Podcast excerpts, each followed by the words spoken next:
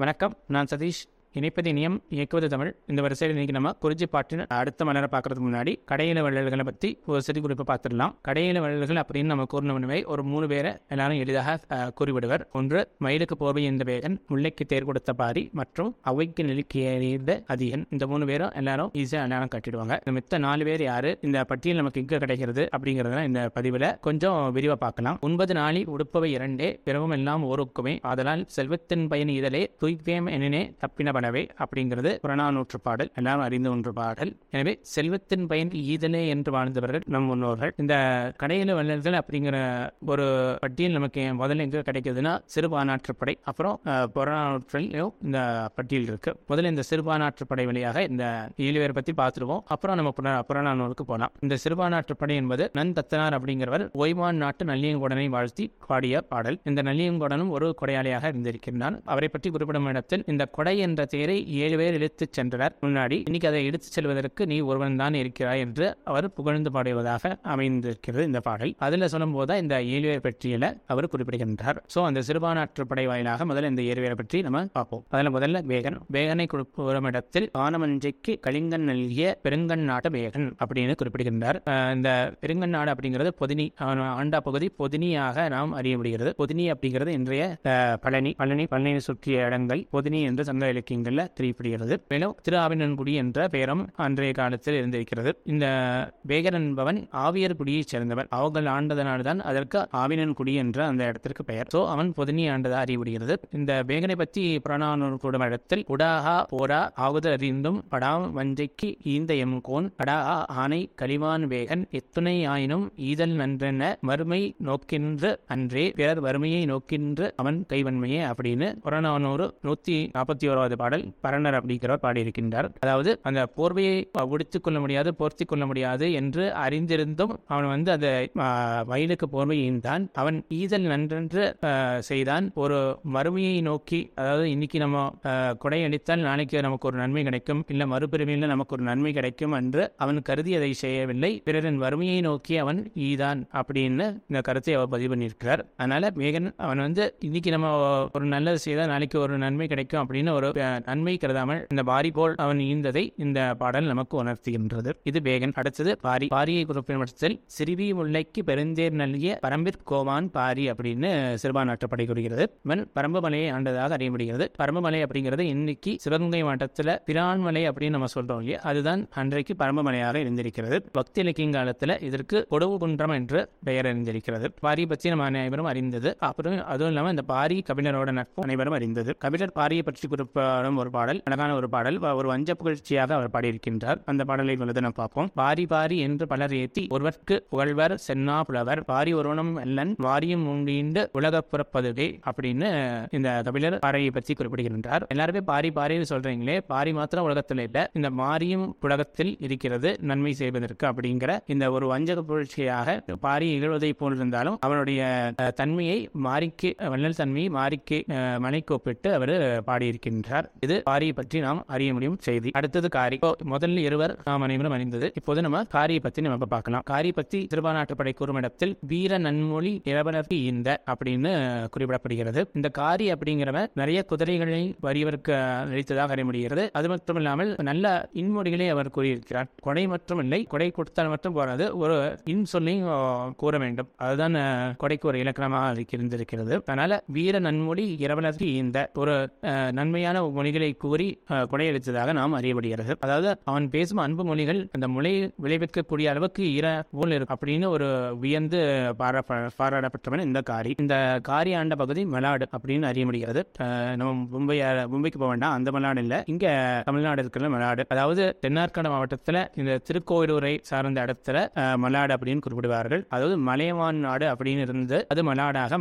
வருவதாக அறியப்படுகிறது. காரிக்கே முழு பெயர் மலையமான் திருமுடி காரி அல்லது கோவர் கோன் அப்படிங்கிற பெயர்லாம் அவனுக்கு இருக்கு. அதனால இந்த மலையமான் அப்படிங்கிறது அவனோட குடிப்பெயர். மலையமான் என்ற குடி மக்கள் ஆண்டதால் அதற்கு மலையமா நாடு அப்படின்னு இருந்து அது மருவி மலாடு அப்படின்னு ஆனதாக அறிய முடிகிறது இது காரிய பற்றி நாம் அறியும் செய்தி. அடுத்ததா ஹாய் ஆய் ஆண்டிரன் அல்லது ஆய் அண்டிரன் அப்படின்னு நம்ம அறியக்கூடிய மன்னன். அவன் புதிய மலை ஆண்டதாக அறிய முடிகிறது நீலநாக நல்கிய கலிங்க ஆலமர செல்வர்க்கு அமர்த்தனன் அப்படின்னு அவனை பற்றி சிறுபான்மாற்றுப்படை குறிப்பிடுகின்றது. அதாவது ஒரு நாகமணித்த ஒரு ஒரு ஆடையை ஆலமர் செல்வர் சிவபெருமானுக்கு அளித்ததாக ஆணை பற்றி சிறுபான்மாற்று போர் படை குறிப்பிடுகின்றது. அது மாத்திரம் இல்ல மக்களுக்கும் நிறைய கொடைகளை அளித்திருக்கிறான் புறநான அவனை பற்றி கூறுமிடத்தில் இன்மை செய்தது மறுமைக்குமாம் என்று அறிவிலை வணிகன் ஆ ஆ அலன் பிறரும் சான்றோர் சென்ற நெறியன ஆங்குபட்டன்று அவன் கை வன்மையே அப்படின்னு எப்படி வேதனை பற்றி குறிப்பிடும் இடத்துல கூறினதோ அதே போல இங்கேயும் அதே கருத்து. இன்மை செய்தது மறுமைக்காம் அப்படின்னு அவன் ஒரு வியாபாரி அல்ல. இந்த மாதிரி கருதி அவன் பண்ண இது ஒரு சொல்ற பண்றாங்க. அதாவது நமக்கு இன்னைக்கு நான் ஒரு உதவி செஞ்சா நாளைக்கு ஒரு நமக்கு ஒரு உதவி கிடைக்கும் அப்படின்னு நினைச்சு பண்றது வந்து ஒரு வியாபாரம். அப்படின்னா அந்த கொடை எவ்வளவு உயர்ந்ததாக அன்றைய மக்கள் கருதி இருக்கிறார்கள் என்பது நான் இதன் மூலம் நாம் அறிய முடிகிறது. அதே வேகன பற்றி கூறிய இடத்துல எப்படியோ அதே கருத்து இங்கேயும் திருப்பி வருகிறது. அதே மாதிரி இந்த ஆய் ஆண்டிரன் நிறைய கொடைகளை அளித்ததாக நாம் அறிய முடிகிறது. இவன் பொதிமலை என்ற பகுதியை ஆண்டவன். மேலும் அவனை பற்றி இன்னொரு புறநானூறு படத்தில் குறுமிடத்தில் ஆடு நடை பரவி களிரும் தேரும் வாடாயனர் நாடும் ஊரும் ஆடுநருக்கு அருகா ஆ ஆய் ஆண்டிரன் அப்படின்னு அவன் புறவி குதிரை யானை தேர் நாடு ஊர் எல்லாருமே ஒரு பாடுவர்களுக்கு கொடுத்ததாக நாம் இந்த பாடல் மூலம் அறியப்படுகிறது. இந்த பாடல் குறிப்பா பார்க்கணும்னா அவன் இறந்த போது பாடப்பட்டதாக இந்த பாடல் அமைகிறது. இந்த பாடல் முடிவில் குறுமிடத்தில் புலவர் வாடிய பசியர் ஆகி பிறர் நாடுபட செலவினர் ஆயினர் இனியே அப்படின்னு அவன் இறந்ததுனால அந்த புலவர்கள் எல்லாம் பசியால் வாடி வேற வேற இடத்துக்கு செல்ல ஆரம்பிச்சிட்டாங்க அப்படிங்கிற இதோட இந்த பாடல் முடிகிறது. இப்படி அவன் கொடை தன்மை முதல்ல கூறி அவன் எல்லாமே கொடுத்தான் அப்படின்னு சொல்லி இன்னைக்கு அவன் இல்லாதனால அந்த புலவர்கள் எல்லாம் வேறு இடத்துக்கு செல்ல வேண்டி வந்துவிட்டதாக இந்த பாடல் நமக்கு குறிப்பிடுகின்றது. அடுத்தது அஞ்சி. அஞ்சி அப்படின்னோட இது வந்து அதிமானின் உயர்பெயர் அதிமான் நெடுமான் அஞ்சி அப்படின்னு நம்ம சொல்றது பார்த்திருக்கோம். அப்படி அதிமான் நம்ம எல்லாரும் இப்ப சொல்றோம். பட் அது வந்து அதுவும் குடிப்பெயர் தான். அதிமான் அப்படிங்கிறதும் குடிப்பெயர். அதியமான் என்ற குடியில் பிறந்ததால் அதியமான் அந்த அதியமான் ஆஹ், குடியில் அவன் ஒரு சிறந்து விளங்கியதால் அவனுக்கு நெடுமான் அப்படின்னு ஒரு பெயர். அதனால அவனோட இயற்பெயர் அஜியை சேர்த்து அதியமான் நெடுமான் அஞ்சி அப்படின்னு குறிப்பிடுவார் சிறுபான்மாற்றுப்படை குடும்பத்தில் அமிழ்ந்து விலை தீங்கனி அவ்வைக்கீந்த அப்படின்னு குறிப்பிடுகின்றது. இந்த அதியமானை பற்றி நம்ம திருப்பியும் வந்து பார்ப்போம். அடுத்தது நல்லி. நல்லியை பற்றி சிறுபான்மாற்றுப்படை குறுமணத்தில் நாடோர் வப்ப நடபரிகாரம் முட்டாது கொடுத்த அப்படின்னு குறிப்பிடப்படுகிறது. இதை நடி நடப்பரிகாரம் அப்படிங்கிறது என்னெல்லாம் வாழ்க்கைக்கு அன்றாட வாழ்க்கைக்கு தேவையோ அதெல்லாமே நடப்பரிகாரம் என்று குறிப்பிடப்படுகிறது. இதெல்லாமே வந்து முட்டாது அதாவது குறையாமல் குடித்ததாக இந்த நல்லியை பற்றி நம்ம அறியப்படுகிறது. இந்த நல்லி வந்து இன்றைக்கு நம்ம நீலகிரி மலை இந்த ஊட்டி சைடு அந்த தோட்டி மலைன்னு என்ற சிவகானத்தில் குறிப்பிடப்படுகிறது. இன்றைக்கு அது தொட்டப்பட்டா அப்படிங்கிற பெயர். அந்த தோட்டி மலையை அதை சுற்றுப்பட்டாரத்தையும் ஆண்டதாக நாம் அறியப்படுகிறது. இந்த நல்லியை பற்றி புறநானூறு ஒரு பாடல் குறுமணத்தில் நல்லி வாலியோ நல்லி நல்லன் மாலை மருதம் பண்ணி காலை கைவனி வருங்க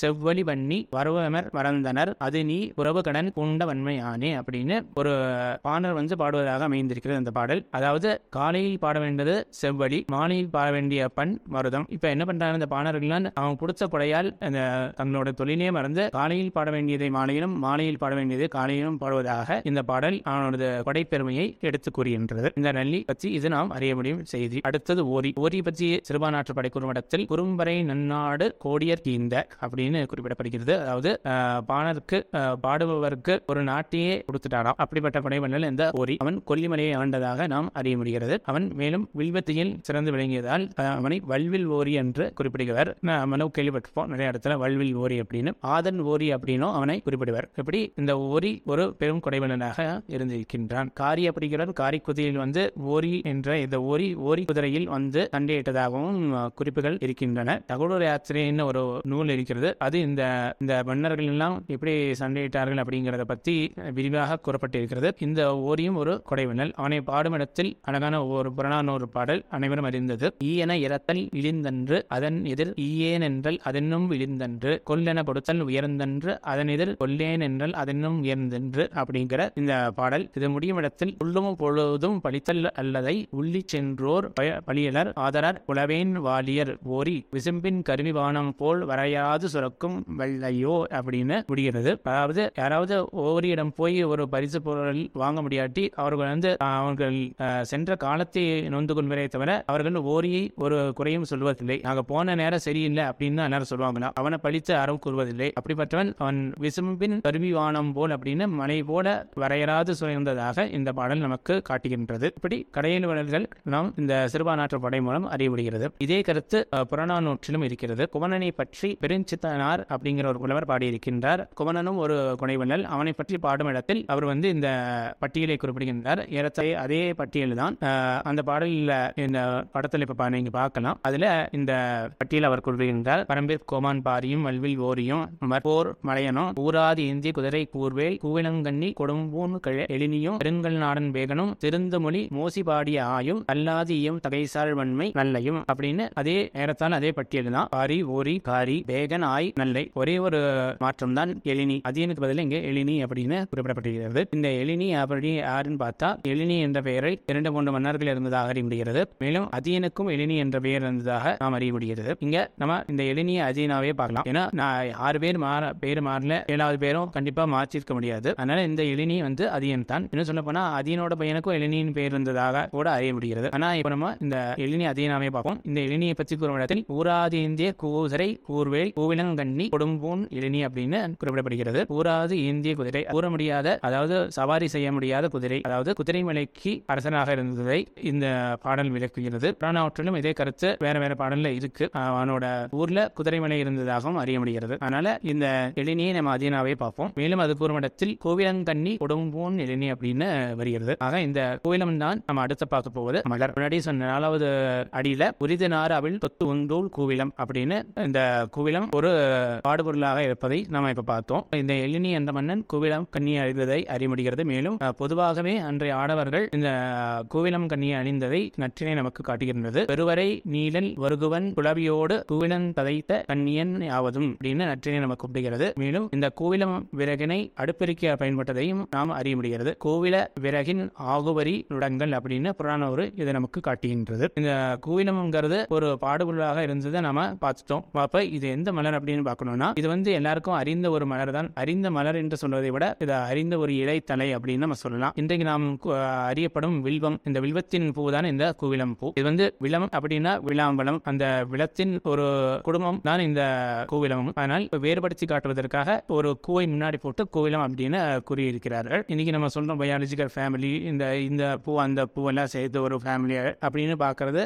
அன்றைக்கு நமது தமிழர்கள் அறிந்திருந்ததுனால தான் பேரம்பி எனும் போதும் அதற்கு ஏறத்தாழ ஒரே பெயரிட்டிருக்கிறார்கள் அன்றைக்கும் இந்த குடும்பம் அப்படிங்கிற ஒரு பத்தி அவங்க அறிந்திருந்தது மரவகைகள் எந்தெந்த குடும்பத்தை சேர்ந்தது அப்படின்னு அறிந்திருந்தது. இதன் மூலம் இந்த பெயர் மூலமே நமக்கு அறிய முடிகிறது. அப்ப இந்த விலம் கூவிளம் எல்லாமே ஒரு குடும்பத்தை சேர்ந்த ஒரு மரவகை. இந்த கூவிளம் அப்படிங்கிறது இந்த வில்வத்தின் மலர் தான் இந்த கோவிலம் இந்த படத்துல பார்க்கிறோம் இல்லையா? அதான் இந்த கோவில மலர். இந்த கோவிலம் ஒரு பாடுபொருளாகவும் அறிந்திருக்கிறது. இது சங்ககாலம் தொட்டே நமக்கு வந்திருக்கிறது இந்த மலர். இது வில்வத்தின் மலர் அப்படின்னு சொன்னதுக்கு அப்புறம் சமய இலக்கியங்கள் அதை பத்தி குறிப்பில்லைன்னு நம்ம விட முடியாது. சமய இலக்கியங்கள்ல தேவாரத்திலையும் நிறைய குறிப்புகள் இருக்கிறது. அப்புறம் சுந்தர் ஞான சம்பந்தர் மூவருமே நிறைய அதை பத்தி பாடியிருக்காங்க. அதை பத்தி ஒரு ஒரு வழிகள் நான் இப்போ சொல்லிடுறேன். பொய்த கோவில மாலை குலவிய சடைமுடி குலகர் அப்படின்னு சுந்தரர் பாடுறார். தேந்திகள் கொன்றையும் கோவில மாலை திருமுடி மேல் அப்படின்னு அவர் குறிப்பிடுகின்றார். மனம் கமல் கொன்றை வாழ் அராமதியும் மன்னி வன் கோவில மாலை அப்படின்னு சம்பந்தரும் தேவாரத்துல குறிப்பிடுகின்றார். இப்படி எல்லாருமே நிறைய இடத்துல இந்த தேவாரத்துல இந்த கோவிலம் பத்தி குறிப்புகள் இருக்கிறது. தங்க காலங்களிலும் இது ஒரு பயன்பாட்டு மலராக இருந்ததை நாம் அறிவிடுகிறது மேலும் முன்னாடியே சொன்னோம் நம்ம மா பூ பார்க்கும்போதே தேமா புளிமா அப்படின்னு இந்த நேர் நிறை அசை கொண்ட இந்த சீரமைக்கு பூவிலம் என்ற பெயர். அதை பத்தி நம்ம விரிவாக இன்னொரு பதிவுல பார்க்கலாம். இந்த யாப்பிள் இலக்கணத்திலும் இந்த பூவிலம் கையாளப்படுகிறது. இப்படி நாம் அனைவரும் அறிந்த மலர் தான் இந்த பூவிலம் மலர்கள் மேலும் மலரும் ஞானத் தரும் நன்றி வணக்கம்.